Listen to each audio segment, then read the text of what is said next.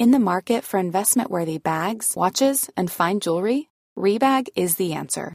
Rebag is a luxury resale platform where each piece is carefully inspected by experts to ensure quality and authenticity. Use Rebag to buy and sell finds from the world's top brands, including Louis Vuitton, Chanel, and Cartier. Head to Rebag.com to get 5% off your first purchase with code REBAGNEW. Shop today at Rebag.com. That's R E B A G.com. And use promo code REBAGNEW for 5% off your first purchase. Burrow is a furniture company known for timeless design and thoughtful construction and free shipping, and that extends to their outdoor collection.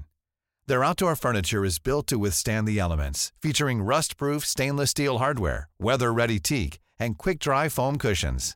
For Memorial Day, get 15% off your Burrow purchase at burrow.com slash ACAST and up to 25% off outdoor. That's up to 25% off outdoor furniture at burrow.com slash ACAST.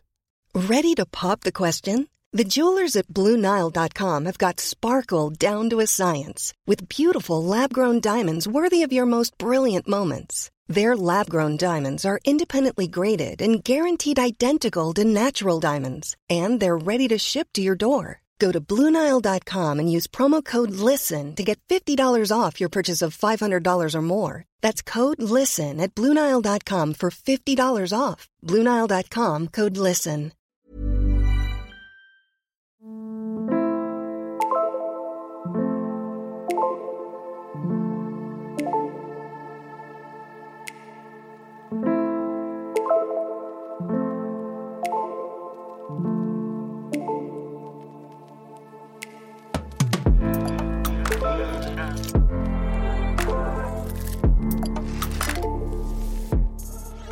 سلام.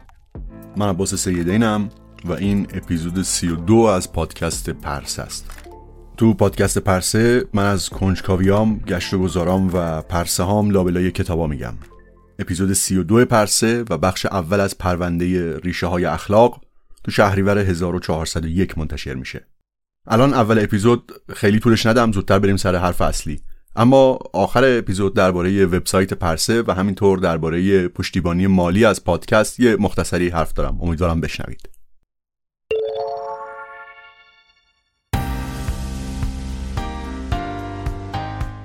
اسپانسر این اپیزود انتشارات بذر خرده. بذر خرد تو زمینه روانشناسی و توسعه فردی کتابای خوبی منتشر می‌کنه. برای آشنا شدن با نویسنده هایی که تازه می‌شناسیم گاهی بهتره که یه راه ورود مناسب پیدا بکنیم. کتاب، مقاله یا یه مصاحبه ای که یه طرح کلی از حرفهای اون نویسنده یا روش فکر کردن و حس و حالش رو به ما نشون بده تا بتونیم با آمادگی بیشتری سراغش بریم. برای همین از لابلای کتابای انتشارات بذر خرد می‌خوام دو تاشون رو بهتون پیشنهاد کنم. دو تا مجموعه گفتار. یکی به اسم اسم این سخنرانی چه بود؟ از جردن پیترسون روانشناس و دومی جستارهایی درباره اخلاق معنا و محبت از سوزان ولف که فیلسوف اخلاقه. این گفتارها و سخنرانی ها از جردن پیترسون و سوزان ولف می‌تونن یک دریچه و نقطه شروع خوبی باشن تا با دنیای این دوتا متفکر بیشتر آشنا بشید و سراغ بقیه کارهاشون برید. این دو کتاب یعنی اسم این سخنرانی چه بود؟ مال جردن پیترسون و جستارهایی درباره اخلاق معنا و محبت از سوزان ولف رو هر دو رو می‌تونید از وبسایت جیهون تهیه بکنید. با آدرس jehun.net آدرس وبسایت و اینستاگرام جیهون رو تو توضیحات پادکست روی هر اپلیکیشنی که اون رو میشنوید می‌تونید ببینید. اسپانسر این اپیزود انتشارات بذر خرد.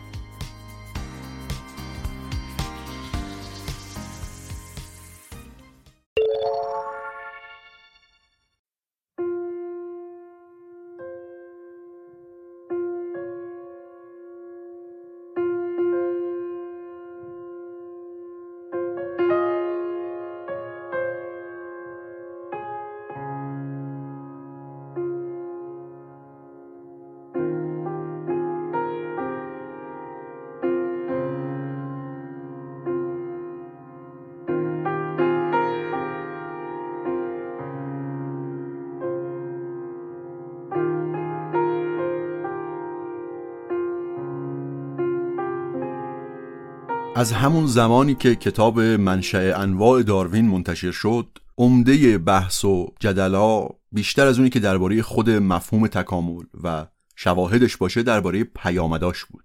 درباره اینکه چطور باید بقیه درکمون از دنیا رو با واقعیت تکامل سازگار بکنیم. ما یه تصوراتی از دنیا داشتیم و بعضا داریم. درباره جایگاه خودمون توی این دنیا. مثل اینکه باور داریم ما آدما از بقیه موجودات متفاوتیم. و خب نظریه تکامل یک چالش های جدی در برابر این تصویر و درک ما از دنیا ایجاد می‌کرد. هنوز هم همینطوره. یکی از مهمترین مسئله هایی که باعث میشه بعضی آدما نتونن به راحتی با تکامل کنار بیان موضوع اخلاق و اخلاقیاته. اگه ما آدما هم مثل بقیه موجودات تکامل پیدا کردیم پس تکلیف اخلاق چی میشه؟ این سوال از همون زمان مطرح بوده و هنوزم هست و ما داریم باهاش دست و پنجه نرم می‌کنیم. به قول یک کشیشی اگه هیچ کس مسئول این جهان نیست پس هیچ کاری هم غیر اخلاقی نیست. یا همون حرفی که به داستایوفسکی نسبت میدن اما حالا نقل قول دقیقی نیست که اگر خدایی نباشه پس هر کاری مجازه. داستایوفسکی این حرف رو زد یا دست کم مشابهش رو و بی نهایت بار هم تکرار شده و تکرار میشه. اما یه چیزی ته دل آدم میگه این حرف یه مشکلی داره. نمی‌دونم کجای کار اما یه جوریه. شاید من این جوریم اما ترسناکه که یه کسی برای اینکه مثلا قتل نکنه برای اینکه دزدی نکنه حتما لازم کسی بهش بگه که این کار بده. چرا باور نکنیم که انسانیت ما از جمله اون خود کنترلی که برای زندگی توی اجتماع لازم داریم در درون خود ما ساخته شده؟ آیا کسی واقعا باور داره که قبل از ادیان بزرگ اعقاب ما هیچ نوعی هنجار اجتماعی نداشتن؟ انسانها نیاکان ما حتما به این فکر می‌کردن که جامعهشون هر چقدرم کوچیک چجوری داره کار می‌کنه یا کار نمی‌کنه. ادیان بزرگ فقط چند هزار ساله که شکل گرفتن. چند هزار سال تو مقیاس تکامل هیچی نیست. پس همون سال اول تکامل چطوری درک ما رو از دنیا تغییر میده؟ و حالا این بار ریشه های اخلاق تا کجاست؟ خب قبل از اینکه بخوایم به خود سوال برسیم یه کمی باید به این فکر بکنیم که اگر رفتارهای اخلاقی ما یک جایی ریشه تکاملی دارن آیا تو بقیه موجودات هم چیزایی شبیه اینا می‌بینیم؟ بالاخره این همه شباهت های ساختاری و کارکردی تو بدن موجودات مختلف با همدیگه و با ما آدما وجود داره. رفتار اخلاقی چی؟ یا اینکه انگیزه ها و گرایش های اخلاقی هنجارهای رفتاری و کنترل روی امیال فقط توی ما اشرف مخلوقات هست. مثلا وقتی یه شامپانزه نر یا یه بابون نر به جایگاه نر آلفا یا رهبر گروه می‌رسه می‌خواد هرچه سریعتر بیشترین تعداد فرزند رو داشته باشه. و طبیعتا بعضی ماده ها توی گروه هستن که همون موقع یا حاملن یا بچه کوچیک دارن به شیر میدن و بارور نیستن. بعضی وقتا کاری که این نر می‌کنه اینه که به صورت سیستماتیک میره بچه ها رو می‌کشه. تا ماده دیگه شیر ندن و بتونن بارورشن البته این داستان فقط به شامپانزه ها یا بابونا محدود نمیشه. تو بعضی حیوانات دیگه هم که از نظر تکاملی قدری دورتر هستن هم هست. یا اینکه تو حیات وحش شامپانزه ها به صورت منظم قلمروشون رو کنترل می‌کنن. گروه های گشت زنی دارن. قبل از هر گشت زنی دور هم جمع میشن. مثل یه تیم فوتبال دستشون رو می‌زنن رو شونه هم.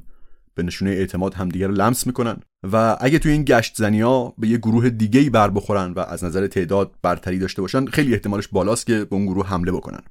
رابرت ساپولسکی ماجرای گشت زنیایی رو تعریف می‌کنه که یه گروه شامپانزه به صورت سیستماتیک و منظم تمام نرهای یه گروه دیگر رو دونه دونه کشتن و ماده ها رو وارد گروه خودشون کردن. ساپولسکی با خنده میگفتش که طبق تعریف حقوقی سازمان ملل این مصداق نسل کشیه از اون طرف شامپانزه های ماده هم سلسله مراتب خیلی سفت و سختی دارن. مادر سالار گروه جایگاهش مادام العمره و بعد از اینکه بمیره اگه دختر بالغی داشته باشه اون دختر جایگاه مادر سالار رو می‌گیره. یه محققی تعریف می‌کنه که تو اون کلونی که من بررسی می‌کردم و مشاهده می‌کردم یه مادر سالاری داشت به اسم ماما. این مادر سالار خیلی نقش فعال و کلیدی داشت توی درگیری ها و رقابت و مبارزه بین نرها.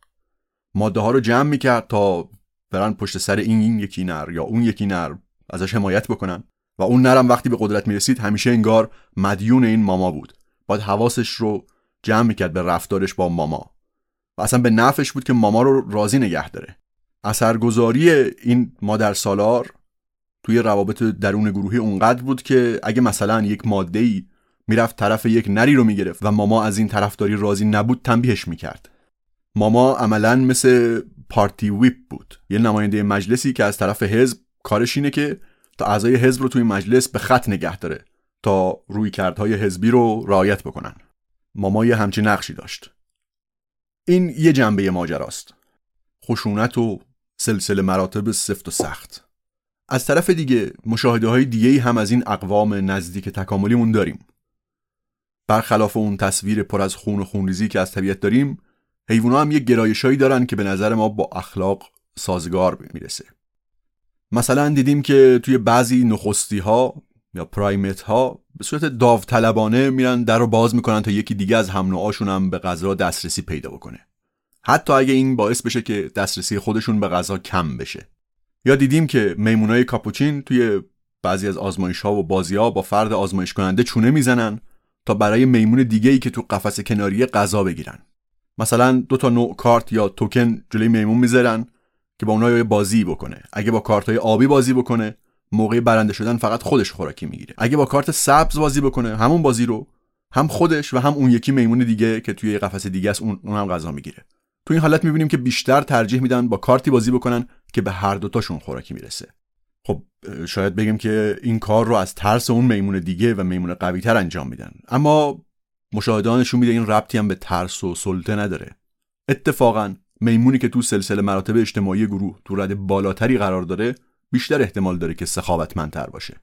یعنی که می‌بینیم بی دلیل یا بی مقدمه ظاهرا رفتارهای خوب و کار خیر همینجوری بینشون اتفاق میفته یه محققی تعریف می‌کنه که توی کلونی شامپانزه تحت نظرش یه شامپانزه ماده بود به اسم پینی که خیلی هم پیر بود. مفصلاش آرتروز داشت و تو راه رفتن و بالا رفتن از شاخه ها مشکل داشت. اما ماده های دیگه بهش کمک می‌کردن.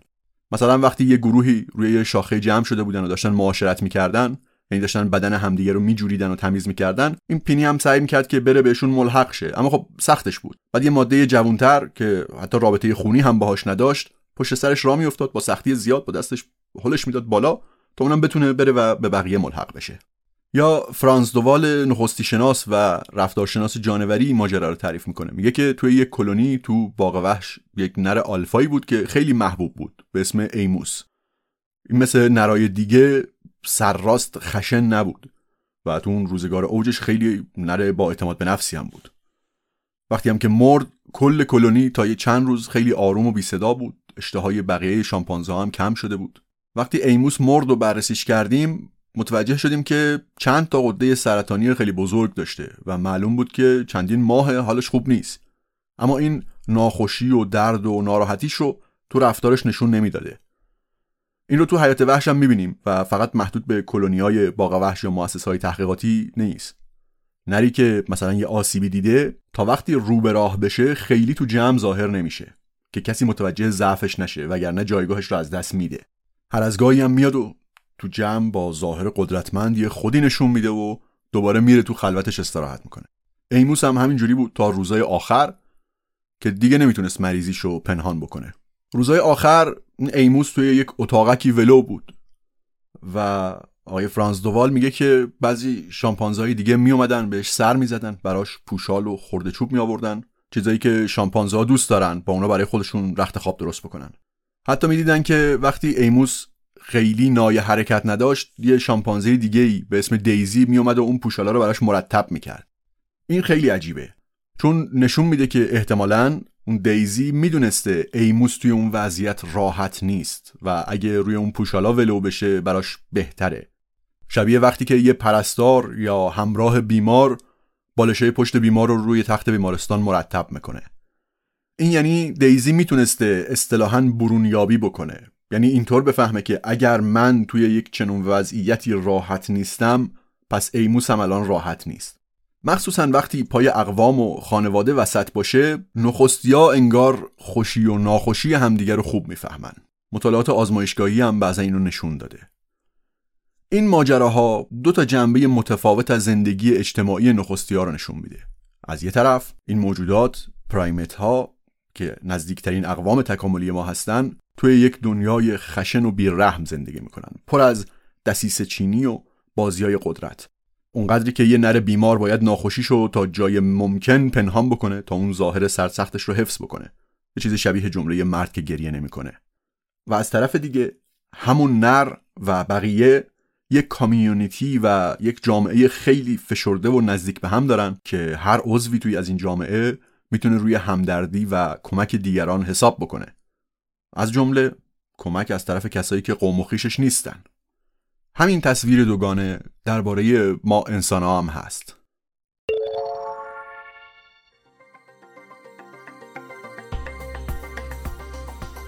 اسپانسر این اپیزود کاوه نگاره اگه شما سرویس آنلاین یا موبایل اپلیکیشن دارین احتمالا براتون پیش اومده. که سرویستون down بشه یا کند بشه. و خب خیلی بهتره که بتونید قبل از کاربراتون از این موضوع مطلع بشین. تا جلوی یه تجربه کاربری یا user experience نامناسب رو بگیرید یا سریعتر جبرانش بکنید. نتنگار این کار رو براتون انجام میده سرویس نتنگار از مجموعه کاونگار یه سرویس uptime monitoring ه که به شما این امکان رو میده تا سرویس آنلاین یا API سرویستون رو از data center های مختلف ایران و البته خارج از ایران مانیتور کنید و به محض تغییر تو زمان پاسخگویی یا downtime یا تغییر تو زمان پاسخگویی DNS از طریق سرویس های اطلاع رسانی مثل پیامک و تماس و Slack یا Rocket.Chat و چیزهای دیگه شما و تیم فنی از این موضوع باخبر بشید. نتنگار سرویس رایگان و سرویس پیشرفته‌ی آزمایشی هم داره که می‌تونید ازش استفاده کنید و در نهایت سی روز هم گارانتی برگشت هزینه دارن. نتنگار یکی از سرویس های مجموعه‌ی کاونگاره. اسپانسر این اپیزود کاونگار.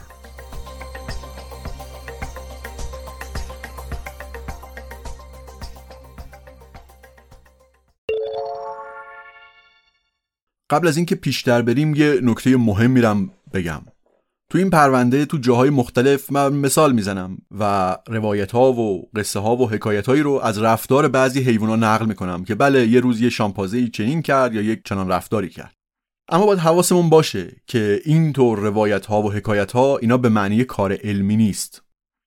اینا رو به عنوان مثال نقل می‌کنم که موضوع برای مخاطب غیر متخصص غیر دانشمند مثل خودم روشنتر بشه. وگرنه هر کدوم از اینا به صورت مفصل و مستند بررسی شدن و باید بررسی بشن و تو مقاله ها و کتاب های تخصصی منتشر بشن. اما خب خوندن و تعریف کردن اون متنای تخصصی کار سختریه پس این مثال ها و حکایت ها رو به عنوان یه شورتکات در نظر می‌گیرم. و البته هم همیشه هم حواسم هست که یک مشاهده تکی و یه ماجرایی که یک کسی تعریف کرده هیچ وقت دلیل رد و اثبات چیزی نمیشه. حالا برگردیم به حرف خودمون. داستان از اینجا شروع میشه که ما آدما وقتی شروع کردیم به مطالعه و بررسی نخستی ها شامپانزه ها رو شناختیم. و البته از همون اول چیزی که راحت و سرراستر از همه به چشم اومد خشونت و بیرحمی و همینطور ساختار سفت و سخت سلسله مراتبی جامعه شامپانزه ها بود. بعضی وقتا این جنبه اول رو اسمشو می‌ذارن دنیای هابزی. توماس هابز فیلسوف سیاسی بزرگ جمله ای داره که درست و غلط هزار بار تکرار شده و از زندگی چرک و خشن و کوتاه میگه. نستی بروتیش اند شورت ما به دنیای شامپانزه ها نگاه می‌کردیم و طبیعتا این سوال برامون مطرح می‌شد که خب پس طبیعت انسانی ما چیه؟ چه چیزی در نهاد ما به صورت غریزی گذاشته شده؟ ما چقدر مثل شامپانزه هاییم؟ بعد برمیگشتیم به دنیای خودمون نگاه می‌کردیم. پر از خشونت جنگ قتل کشتار تبعیض بردهداری. چیزایی که تقریبا در تمام تاریخ پا به پای جامعه بشری اومدن. آیا طبیعت ما اینه؟ خیلی ها درباره این مقایسه بین شامپانزه ها و آدما می نوشتن و نتیجه می گرفتن که طبیعت ما هم احتمالا باید یه چنین چیزی باشه. در نتیجه اهمیت کارکردی و حتی شعن اخلاقی چیزایی مثل همدلی یا همدردی رو هی پایینتر و پایینتر و پایینتر می بردن تصور این بود که ما آدما فقط یک کمی از حشره هایی که زندگی اجتماعی دارن بهتریم. اخلاق انسانی فقط یه مش ادا و مسلحت اندیشیه. مخصوصا اینکه از همون زمانی که داروین نظریه تکامل توسط انتخاب طبیعی رو مطرح کرد یکی از اولین سوء برداشت این بود که بقای سازگارترین معنیش همون بقای قوی ترینه طبیعدانا به دنیای حیوانا نگاه می‌کردن و می‌دیدن که خب حیوان قویتر ضعیفتر رو کنار می‌زنه. می‌دیدن که چه رقابت سفت و سختی سر اون جایگاه برتر تو گروه های مختلف حیونا وجود داره. می‌دیدن که یه نر آلفا تو گروه بابونا یا شامپانزا می‌تونه هر کدوم از اعضای گروه رو بکشه. همه اینا مدام این ایده رو تقویت می‌کرد که ما آدما هم تو اون ریشه ها و توی اون لایه های زیرین وجودمون باید یه چنین چیزی باشیم. این تمدنی که ساختیم داریم برای خودمون با یک حدودی از آرامش و صلح زندگی می‌کنیم با هم همکاری می‌کنیم. اینا همش یک لایه و یک پوشش خیلی نازکه که ما روی اون آتش فشان غریزه هامون کشیدیم. یه پوششی که با کمترین نیرویی ممکنه پاره بشه و اون آتش فشان وحشیگری دوباره فوران بکنه. این یعنی درکی که ما از خودمون داریم هم خیلی وابسته است به تصویری که از خودمون به عنوان یکی از جوانهای کوچیک روی درخت حیات داریم. اما اوایل قرن بیستم یه کشف جالبی توی دنیای زیستشناسی اتفاق افتاد. سال 1929 یه آناتومیست آلمانی برخورد به استخون جمجمه یه شامپانزه که این طبقه بندی شده بود به عنوان یک شامپانزه جوان. اما این آقای آناتومیست متوجه شد که این جمجمه مال یه حیوان بالغه. یه حیوان بالغی که سرش از چیزی که باید کوچیکتره. سریع اینو به عنوان یه زیرگونه سازه ثبتش کرد. یه کمی بدتر توی آمریکا یه کشف پر سر و صداتری اتفاق افتاد. یه آناتومیست آمریکایی یه گونه جدید رو معرفی کرد که آناتومیش خیلی خیلی شبیه آدمی زاد بود. امروز می‌دونیم که اون جمجمه کوچیک اوایل قرن بیستم هم مال همون گونه بوده. گونه بونوبو که امروز توی همون شاخه قرارش میدیم که شامپانزه هم هستن. کشف بونوباها فقط کشف و شناسایی یک گونه تازه تو دنیای جانوران نبود. این کشف خیلی چیزها رو تغییر داد. اون دوتا دانشمند آلمانی و آمریکایی هم اینم بگم. تا آخر عمر دعوا داشتن که کی اولین گونه رو کشف کرده. حالا از اینش بگذریم. ببینیم بونوبوها چی میگن. زندگی گروهی بونوبوها با چیزی که ما از اون یکی نخستی نزدیکمون یعنی شامپانزه ها می‌شناسیم یه فرقای جدی داره. امروز که به بونوبوها نگاه می‌کنیم یه خورده سخت باور بکنیم چطور یه زمانی ما نمی‌تونستیم اینا رو از شامپانزه تفکیک کنیم. یه عکس معروفی هست از یک جانورشناس آمریکایی به اسم رابرت یرکیس که دو تا میمون جوان رو بغل کرده و هر دوتا رو به اسم شامپانزه میشناختن. اما یرکیس نوشته بود که یکی از این دوتا خیلی حساستر و با ادراکتر از هر شامپانزه‌ای بود که من تا حالا دیده بودم. یک کتابی داره به اسم Almost Human. درباره این شامپانزه توش نوشته بود. بدون اینکه بدون این شامپانزه واقعا شامپانزه نیست. یک گونه دیگه است. یکی از اولین تفاوت هایی که بین شامپانزه ها و بونوبوها به چشم میاد اینه که بعضی جنبه های جامعه بونوبوها رو ماده ها اداره می‌کنن. یه محققی تعریف می‌کنه که توی یک کلونی ماده آلفا ماده شماره یک مثل یه بانوی آهنین بود مثل یه آیرون لیدی بود. و وقتی فرستادنش به یه باغ وحش دیگه ای حال هوای گروه خیلی آرومتر شده بود. چون این ماده آلفای جدید یک شخصیت آرومتری داشت مهربونتر بود. اینکه بونوبوی ماده ای رو بفرستن یه کلونی دیگه یه روش جدیدیه که بیشتر با روش زندگی طبیعی بونوبوها همخونی داره. تو طبیعت تو جامعه بونوبوها پسرها تا وقتی که بزرگ میشن همراه مامانشون میمونن. ولی دخترها مهاجرت می‌کنن میرن توی یک گروه و کلونی جدید.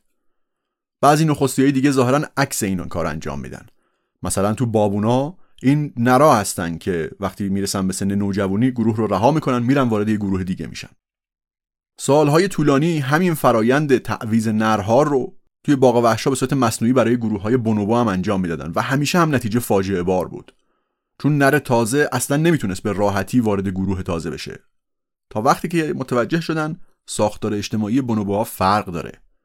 و این ماده ها هستن که پا میشن مهاجرت می‌کنن میرن یه گروه تازه. بعد شروع کردن همین کار رو تو کلونی های باغ وحشی هم کپی کردن و خب شرایط خیلی بهتر شد. همینجا هم بگیم که بونوبو هم همچین فرشته های مهربون و دلرحمی نیستن. وقتی یه نر تازه بخواد وارد گروه بشه با کلی درگیری و کتککاری شدید روبرو میشه. کشف بونوبوها وقتی اتفاق افتاد که انسانشناسا بر اساس اون رفتارهای خشن شامپازه ها مدام روی این ویژگی ها توی انسان و جوامع انسانی هی تاکید می‌کردن. وقتی بونوبو کشف شد با اون رفتارها و ساختار اجتماعی متفاوت کسی نمی‌دونست با اینا چی کار بکنه. حتی یه نفر پیشنهاد داد که آقا اصلا این بونوبوها رو بیخیال شیم کاری به اینا نداشته باشیم. انگار لازم بود یک خط سیر و یک مسیر و الگویی که برای تکامل انسان در نظر گرفته بودیم عوض بشه. چرا؟ مگه بونوبوها چی میگن؟ بونوبوها و شامپانزه ها حدود یک میلیون سال پیش نیای مشترک داشتن. یعنی این دوتا نزدیکترین اقوام تکاملی ما هستن. صورت و اندام بونوبوها خیلی بیشتر از شامپانزه ها به ما شبیه. صورت و دندونه کوچکتری دارن. هم بونوبو و هم شامپانزه ها تو کودکی خیلی اهل بازی کردنن. شامپانزه ها وقتی بزرگ میشن اون رفتارهای بچگونهشون محو میشه. اما تو بونوبوها این بازیگوشی همیشه توشون باقی میمونه و یکی از چیزهای متفاوت و عجیب درباره بونوبوها اینه که از سکس به عنوان یک راهی برای رفع خصومت و درگیری استفاده می‌کنن. تو جامعه بونوبویی هیچ نر آلفا یا نر برتری وجود نداره. خیلی ها فکر می‌کنن که ماده ها دست بالا رو دارن. اما اینم کاملا درست نیست. وقتی به رفتار بونوبوها نگاه می‌کنیم یک نکته خیلی عجیبی می‌بینیم. انگار بچه ها بالاترین جایگاهو دارن. وقتی یه بچه به غذا نزدیک میشه نرا فاصله می‌گیرن. اگر نری یا کلا هر کسی بخواد به یه بچه آسیب بزنه به شدت تنبیه میشه. انگار یک تعادل قدرتی بین نرها و ماده ها به وجود اومده که هیچ کدوم دست بالا رو ندارن و در نتیجهش اهمیت به بچه ها منتقل شده. هر ماده ای با چندین نر جفتگیری می‌کنه و عملا وقتی سلسله مراتب مشخصی بین نرها نیست معلوم نیست که کی پدر کدوم بچه است. این باعث میشه ریسک بچه کشی هم کمتر بشه. قبلتر گفتم تو گونه هایی که سلسله مراتب نرها توی گروه غلبه داره گاهی اینو می‌بینیم که وقتی یک نر جوونی به قدرت می‌رسه و می‌بینه که ماده های مطلوب تر نوزاد دارن و به دلیل شیردهی نمی‌تونن بارور بشن میره و اون نوزادها رو که بچه های خودش نیستن و بچه نر آلفای قبلیان می‌کشه تا ماده ها بتونن زودتر بارور بشن. اما این رفتار رو تو بونوبوها نمی‌بینیم. درست به این دلیل که معلوم نیست کدوم بچه مال کیه. یا از طرف دیگه بونوبوهای ماده مثل انسانهای ماده زمان و دوره باروریشون پنهانه. معلوم نیست که سکس چه وقتی می‌تونه منجر به بچه بشه. اینم باز باعث میشه که رابطه پدری مخدوش بشه و باز ریسک بچه کشی رو کم بکنه. انگار کل نرها پدر کل بچه ها هن. یه بونوبو نر جوون برای اینکه بتونه نظر ماده ها رو جلب بکنه از مامانش کمک می‌گیره که پاشو ببرتش به ماده های دیگه معرفیش بکنه. بین شامپانزه ها فقط اقوام یک ماده بهش کمک می‌کنن. امّا تو بونوبوها ماده ها فارغ از نسبت فامیلی همه به هم کمک می‌کنن. وقتی یه ماده تازه‌ای وارد گروه میشه گفتم که تو بونوبوها این ماده ها هستن که موقع بالغ شدن گروه رو ترک می‌کنن میرن توی گروه دیگه. وقتی یه ماده تازه‌ای وارد گروه میشه ماده های اون گروه میان از ماده جدید تازه وارد استقبال می‌کنن باش رابطه برقرار می‌کنن. مخصوصا اینکه تماس جنسی به عنوان یک نشانه دوستی و محبت خیلی بین بونوبوها رایجه. اهمیت بونوبوها دقیقا به دلیل اون کنتراستیه که در مقابل شامپانزه ها برای ما ایجاد کردن. و انگار تصویر ما رو از تکامل انسان تغییر میدن و غنیترش می‌کنن. بونوبوها نشون میدن که مسیر تکاملی ما فقط اینجوری نیست که پر باشه از سلطه نرها و بیگان ستیزی و خشونت بلکه یه جاهایی انگار حساسیت عاطفی و محبت و همدلی و همدردی هم تو این مسیر بوده. پس اینجوری شد که ما آدما می‌خوایم بفهمیم طبیعت خودمون چجوریه و برای این کار نگاه کردیم به اقوام نزدیکمون یعنی شامپانزه ها و بونوبه ها و دو تا تصویر از مفهوم طبیعت گرفتیم. یکی از تصویرهای رایج و پایدار و البته خیلی قدیمی ما از انسان اینه که انسان یه موجود ماکیاولیستیه. تصویری از انسان تحت سلطه خصلت هایی که سنتا به عنوان های مردونه می‌شناسیم. یه جانورشناسی میگه که تو دوره دانشجویی برای فهمیدن بعضی چیزهایی که کتابای زیستشناسی نمی‌تونستن خوب برام توضیح بدن ماکیاولی میخوندم. یه گروه شامپانزه رو بررسی می‌کردم که داشت یک دوره پرآشوبی رو میگذروند.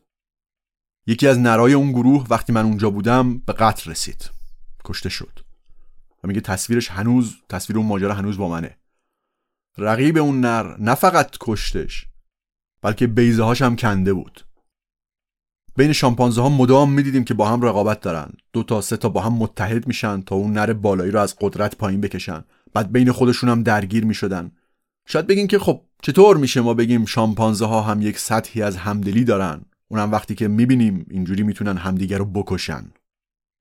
اما خب جوابش اینه که ما آدما هم می‌تونیم همدیگه رو بکشیم و در مواردی هم واقعا می‌کشیم. خیلی جاها بدون یک ذره از همدلی با هم رفتار می‌کنیم. اما هیچ کدوم از اینا باعث نمیشه بگیم ما آدما هیچ همدلی نداریم. این دوگانگی در طبیعت ما خیلی مهمه. اگه ما آدما فقط با هم مهربون بودیم و با هم همدلی می‌کردیم دیگه خب به اخلاق نیازی نبود.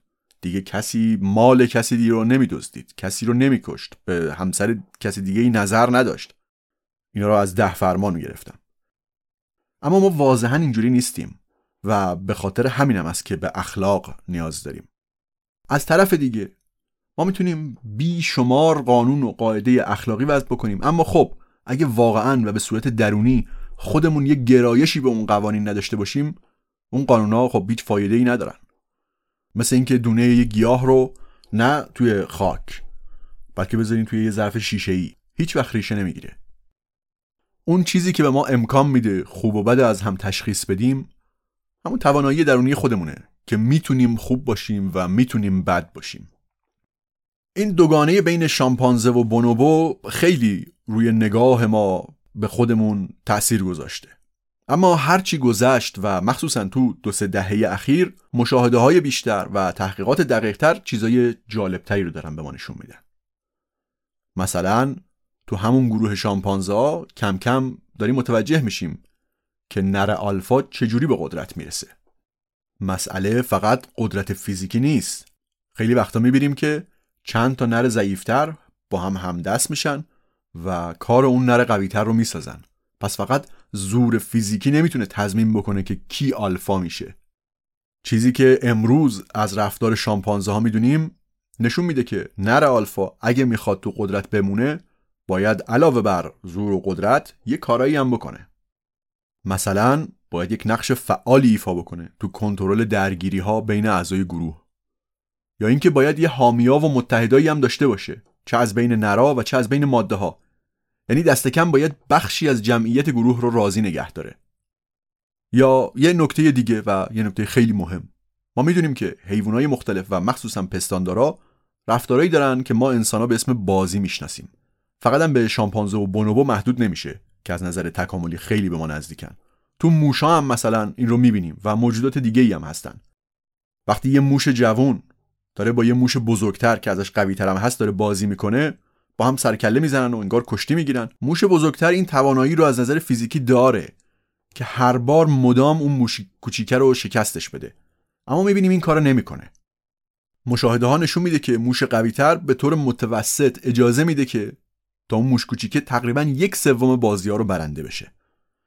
اگه این کارو نکنه اون موش کوچیکه دیگه باش بازی نمی‌کنه. این دو تا مسئله خیلی مهم رو نشون میده.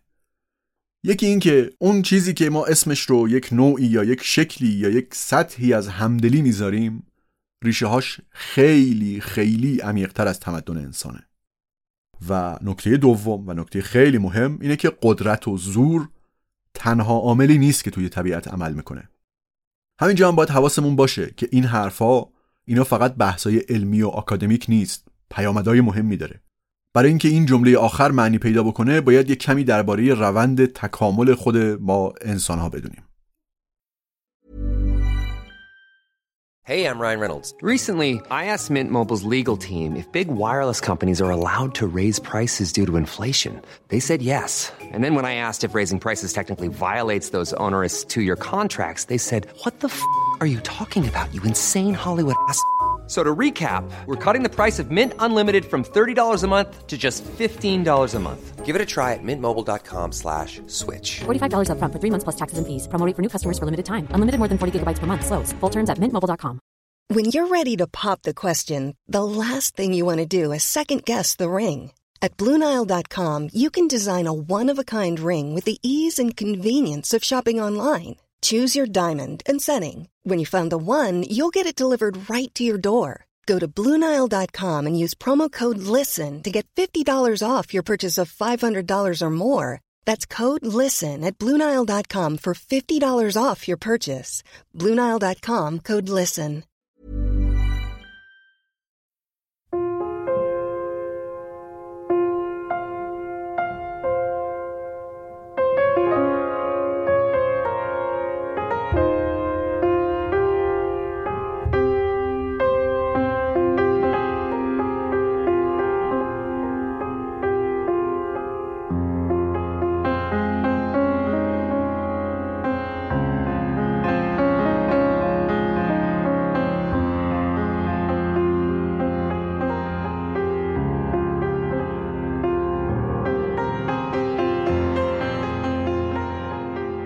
مثلا تو توضیح و توصیف روند تکاملی انسان یکی از اقوام منقرض شده ما ناندرتال ها هستند.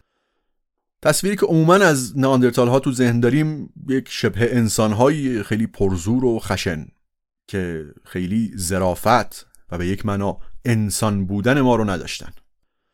اما یه خورده عجیب این تصویر. مخصوصا وقتی اینو در نظر بگیریم که اندازه مغز ناندرتال ها از ما بزرگترم بوده.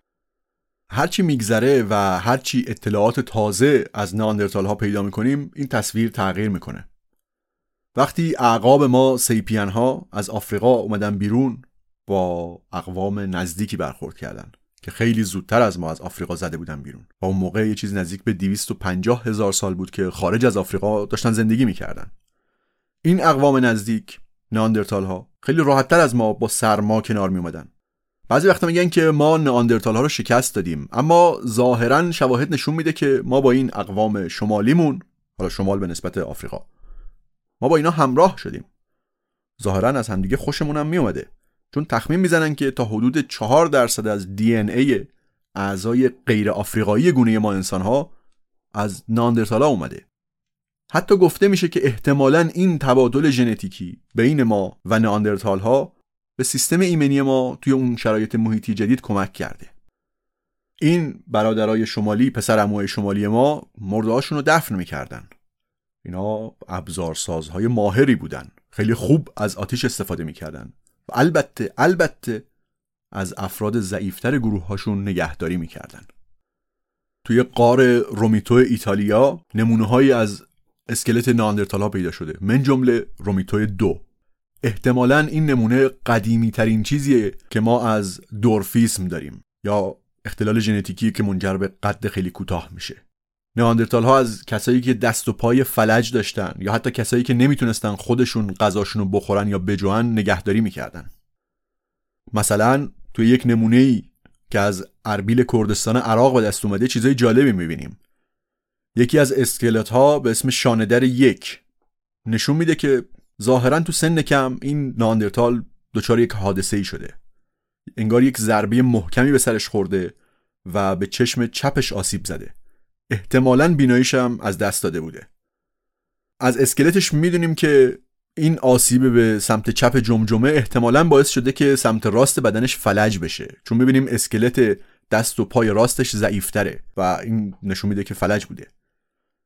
اما همه این آسیب هایی که روی اسکلت می‌بینیم نشانه های بهبودم دارن. یعنی با اون ضربه به مغزش نمرده و تخمین می‌زنن که حدود سن 35 یا 45 سالگی هم عمر کرده. یعنی تا اون موقع پیر بوده. این یعنی بدون کمک و نگهداری بقیه نمی‌تونسته زنده بمونه. یا یک نمونه دیگه اسکلت ناندرتال پیرمرد لاشاپله که از یک قاری توی فرانسه به همین اسم لاشاپل پیدا شده. این اسکلت هم نشون میده که این پیرمرد وضع سلامتی خوبی نداشته. ظاهرا حدود چهل سالش بوده. تقریبا همه دندوناشو از دست داده بوده و حسابی هم آرتروز داشته. اینها نشون میده که ناندرتال ها هم یک رفتارهایی بر اساس احساسات همدلی و همدردی داشتن.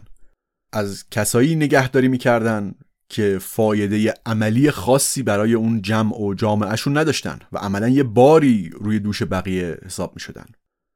اینم باز یک نشونه است. از اینکه نوعی و یک سطحی از اخلاق و احساسات اخلاقی قدیمی تر از تمدن بشری و ادیان امروزیه که ما می‌شناسیم.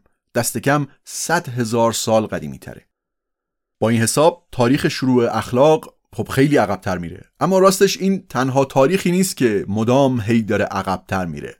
تقریبا هر چیزی رو که ما به عنوان دستاورد انسانی حساب می‌کنیم از اتفاق مهمی مثل تخمیر آبجو که تو مقیاس تکاملی تا همین اواخر تنها نوشیدنی سالم و بهداشتی بود تا تاریخ شروع هنر. همه چیز انگار قدیمی تر از اونیه که ما فکر می‌کردیم. تو کتابای تاریخ هنر خیلی وقتا نقاشی های قار لاسکو فرانسه رو به عنوان اولین نمونه های هنر ذکر می‌کنن. اما نمونه هایی از آفریقای جنوبی پیدا شده که دو برابر قدیمی تره با کشفیات جدید حتی راه رفتن روی دو پا هم تاریخش هی داره عقبتر میره. مثلا رد پاهایی پیدا شده که نشون میده مال یک موجودیه که کاملا و به راحتی روی دو پا راه می‌رفته. این هم دو برابر قدیمی تر از چیزیه که تا پیش از این می‌دونستیم. معمولا فرض پایه و اولیه ما اینه که هر کاری که ما می‌کنیم و بهش مفتخریم این باید یک تحول و کشف و تغییر تازه‌ای باشه مختص خود ما. بعد می‌فهمیم که اه ناندرتالا هم همین کارو می‌کردن. و در خیلی از موارد این عقب رفتن تاریخ تا خود میمون ها ادامه پیدا می‌کنه. مثلا مثلا کی میگه که عصر سنگ توی شاخه تکاملی ما شروع شده؟ تو ساحل آج با روش های باستان شناسی یک ابزارهایی برای شکستن مغز و دونه های مثل چکش و مغار پیدا شده. اما نوع مغزها و اندازه ابزارها و محیطی که اینا توش پیدا شدن احتمال رو زیاد می‌کنه که اینا مال شامپانزه ها بودن نه مال آدما. یک نشانه هایی هست که هزاران سال میمونا سنگ های بادوام و محکمی مثل گرانیت رو از فاصله های خیلی دور می آوردن تا اون دونه ها و مغزهای مغذی رو با اونا بشکنن. شامپانزهای غرب آفریقا همین امروز هم ابزار دارن استفاده می‌کنن. گفتم تاریخ شروع خیلی از ویژگی هایی که خاص انسان در نظر می گرفتیم هی مدام داره میره عقبتر. فقط یه تاریخی که هی داره میاد جلوتر اونم تاریخ جدا شدن ما از اقوام نزدیک تکاملی مونه اگه به کتابای نیمه اول قرن بیستم نگاه بکنیم نشون میدن که ما حدود 25 میلیون سال پیش مسیر تکاملی خودمون رو جدا کردیم. نزدیکترین اقوام ما چهار تا انسانوار یا هومینید بزرگ یا گریت ایپ هستن یعنی شامپانزه، بونوبو، گوریل و اورانگوتان. این شاخه اقوام نزدیک ما این چهار میمون بزرگ یا گریت ایپ این خانواده خیلی کوچیکیه. راسته نخستی ها خیلی بزرگتره. نسخه های قبلی و قدیمیتر درخت زندگی میگفتش که ما حدود 25 میلیون سال پیش جدا شدیم. اما این تاریخ تغییر کرده. توی شماهای تازه که از درخت زندگی ترسیم می‌کنن امروز نشون میده که ما فقط 6 میلیون ساله که از بقیه اقوام تکاملیمون جدا شدیم. خب گفتم که مشاهده های ما ظاهرا به این اشاره داره که حیوونا یا دست کم یک گروه های از اونا همدلی و همدردی دارن. اما یک مسئله ای هست. لازمه همدلی کردن اینه که آدم از احساسها و مثلا اتفاقی که برای دیگری میفته آگاه باشه. چجوری این اتفاق توی حیوان افتاده؟ یه گروهی میگن شاید نقطه شروعش رابطه والد و فرزند بوده. مثل چیزی که تو پستانداران می‌بینیم. اینکه والد از فرزندش مراقبت می‌کنه. این یه ایده است که میگه این رابطه و این نیاز به مراقبت والد از فرزند باعث شکلگیری و تکامل چنین توانایی ها و امکانهایی توی موجودات شده. اما قضیه باز قدیمی تر از پستانداراست. تو پرنده ها هم شواهدی از همدلی می‌بینیم. و از این جهت میگیم قدیمی تر چون پرنده ها از نظر تکاملی قدیمی تر از پستاندارا هستن. مثلا توی یک تحقیقی دانشمندا دعواهای بین کلاق ها رو بررسی می‌کردن و دیدن که وقتی بین دو تا کلاق دعوا میشه اونایی هم که خارج از دعوا هستن واکنش نشون میدن. بازنده دعوا معمولا از طرف بقیه حمایت میشه یا نوازش میشه. یا یه تحقیق دیگه ای اومدن به قازها دستگاه های کوچیکی بستن که ضربان قلبشون رو پیوسته مدام اندازه گیری می‌کرد. قازها جفت دارن و این یه دریچه ای بود برای مشاهده احساس همدلی. اگه یه قازی یه پرنده ای وارد درگیری و برخورد می‌شد ضربان قلب پارتنرش می‌رفت بالا حتی اگه خود اون پارتنر توی دعوا نبود. برگردیم به یه قانون منطقی که قبلا هم بهش اشاره کردیم. اگه هم پستاندارها و هم پرنده ها یک حدی یا یک نوعی یا یک درجه ای از همدلی دارن پس این امکان یا توانایی برای همدلی باید توی نیای مشترکشون بوده باشه یعنی اعقاب خزندشون دوباره رابطه والد و فرزند. یکی از نشانه های مطمئن این احساس همدلی چیزیه که دانشمندا اسمشو می‌ذارن لاست کال یعنی وقتی که فرزند والدینش رو صدا می‌زنه. اینو مخصوصا تو انواع میمونا زیاد می‌بینیم. یه بچه که تک افتاده یا دور مونده یا اتفاقی براش افتاده یک صدای مخصوصی تولید می‌کنه و مامانش رو صدا می‌کنه تا برگرده پیشش. توی بعضی از خزنده ها هم رفتار مشابه رو می‌بینیم. مثلا تو بعضی از انواع تمساح ها بچه ها یک چنین رفتاری رو نشون میدن و والد به این صدا کردن بچه واکنش نشون میده. پس به یک معنی ریشه همدلی رو ظاهرا میشه تا خزنده ها عقب برد.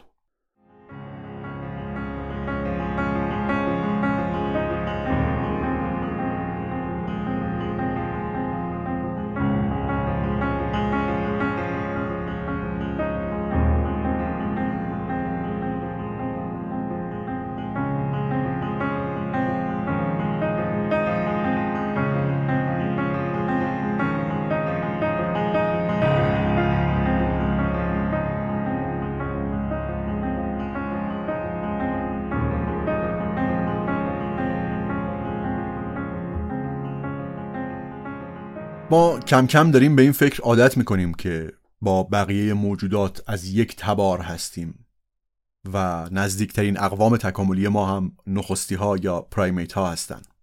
بله همیشه یه ادعاهایی هست که این ویژگی یا اون رفتار ما ما رو از بقیه متمایز می‌کنه و این حرفها هیچ وقتم تموم نمیشه اما کمتر ادعایی از این نوع هست که چندین دهه دوام بیاره معمولا دیر یا زود یک نمونه های مشابهی از اون رفتار یا ویژگی یا نسخه های ساده ترش توی حیوانات دیگه و مخصوصا توی نخستی ها پیدا میشه.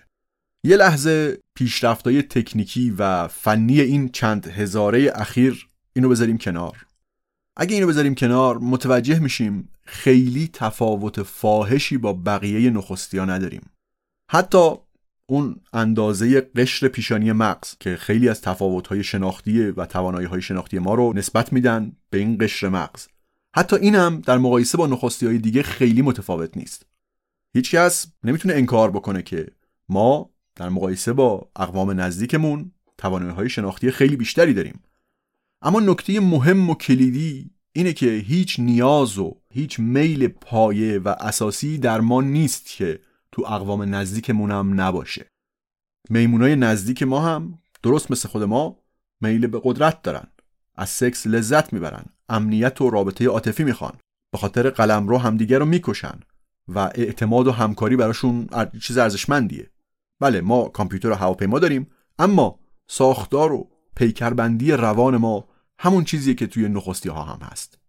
چند سال پیش محققان نشون داده بودن که نخستی ها حاضرن یک کاری رو با میل و رغبت انجام بدن و در عوضش مثلا یه تیکه خیار بگیرن. تا وقتی که ببینن یه شامپانزه دیگه ای مثلا تو قفس کناری همون کار رو انجام میده و در مقابلش به جای خیار مثلا انگور گرفته. اون وقتی که دیگه اونی که خیار گرفته بود عصبانی میشه. خیارا رو پرت می‌کنه و دیگه حاضر نیست اون کار رو انجام بده. یعنی وقتی می‌بینن که یه کسی غذای بهتر می‌گیره دیگه اون غذای خوب خودشون کاملا غیر قابل قبول میشه. اسم اینو می‌ذارن بیزاری از نابرابری. این رفتار توی سگا هم دیده شده. چنین مشاهده هایی برای اخلاقیات در انسان پیامد داره.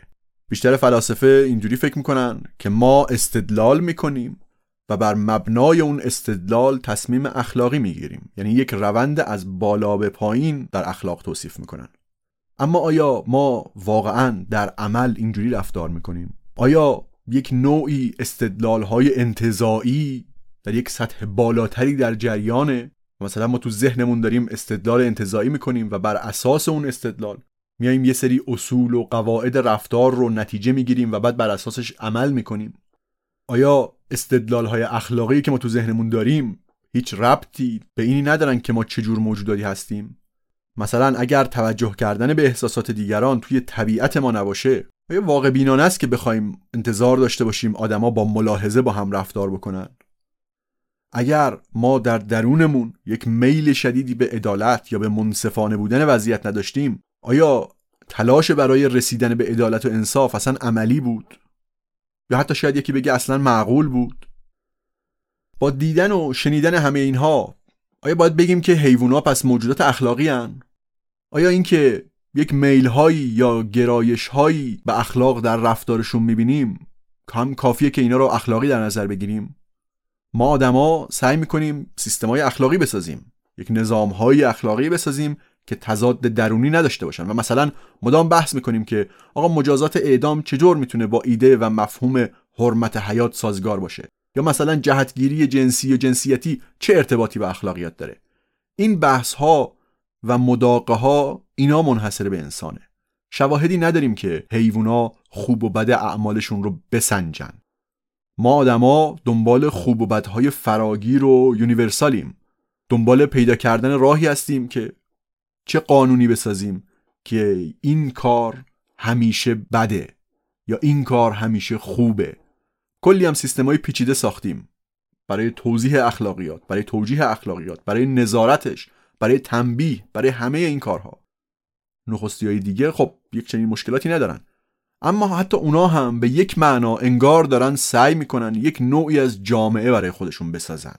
تو رفتار اونا می‌تونیم رد پای همون ارزش هایی رو ببینیم که تو جامعه خودمونم دنبالشیم. مثلا وقتی دو تا شامپانزه نر با هم دعوا می‌کنن شامپانزه ماده میاد به عنوان میانجی وارد میشه و بعد از دعوا دو تا نر قرقرو رو می‌کشن به سمت هم و هم آشتیشون میدن. یا می‌بینیم نرای رد بالا مدام به عنوان داور بیطرف تو حل و فصل اختلافات درون گروهی وارد میشن. شاید بشه اینها رو نوعی گرایش به توجه به جمع و میل به کامیونیتی دونست. اینها به عنوان سنگ بناهای اخلاقی چیزایی که از انسانیت ما خیلی قدیمی تره. خب اینجا یه سوال مهم مطرح میشه. اگر همدلی و همدردی انقدر قدیمیه که نمی‌تونیم به تمدن بشر یا به خصلت‌های منحصر به فرد بشر حالا اگه بشه خصلت منحصر به فرد بشری پیدا کرد نسبتش بدیم. پس همدلی و همدردی چطور در ما و تو اقوام نزدیکمون تکامل پیدا کرده؟ پس تکثیر ژن به عنوان تنها هدف تکامل اون چی میشه؟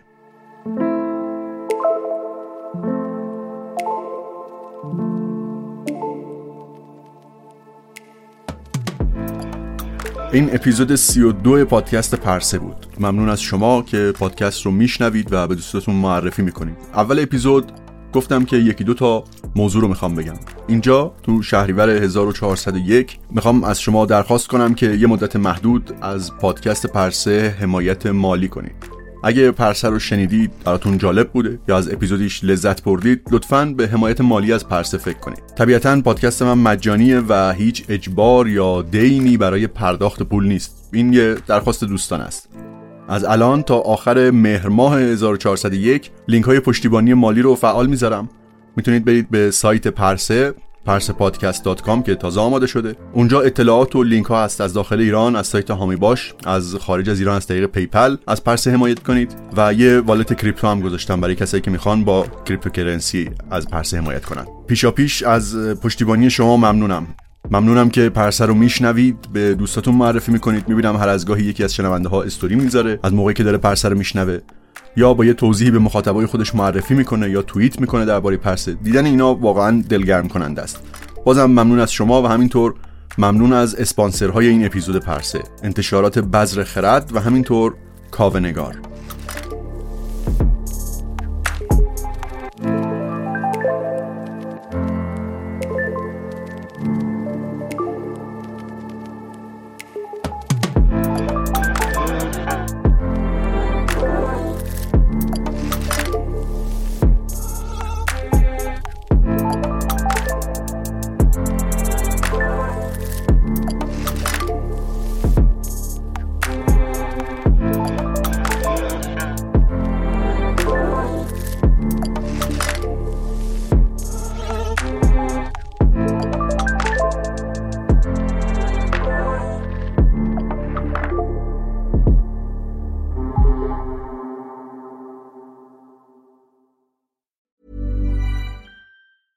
Planning for your next trip?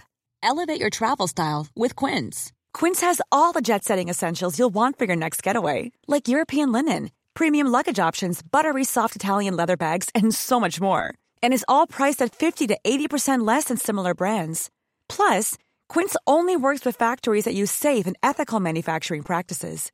Pack your bags with high-quality essentials you'll be wearing for vacations to come with Quince. Go to quince.com slash pack for free shipping and 365-day returns. Even when we're on a budget, we still deserve nice things.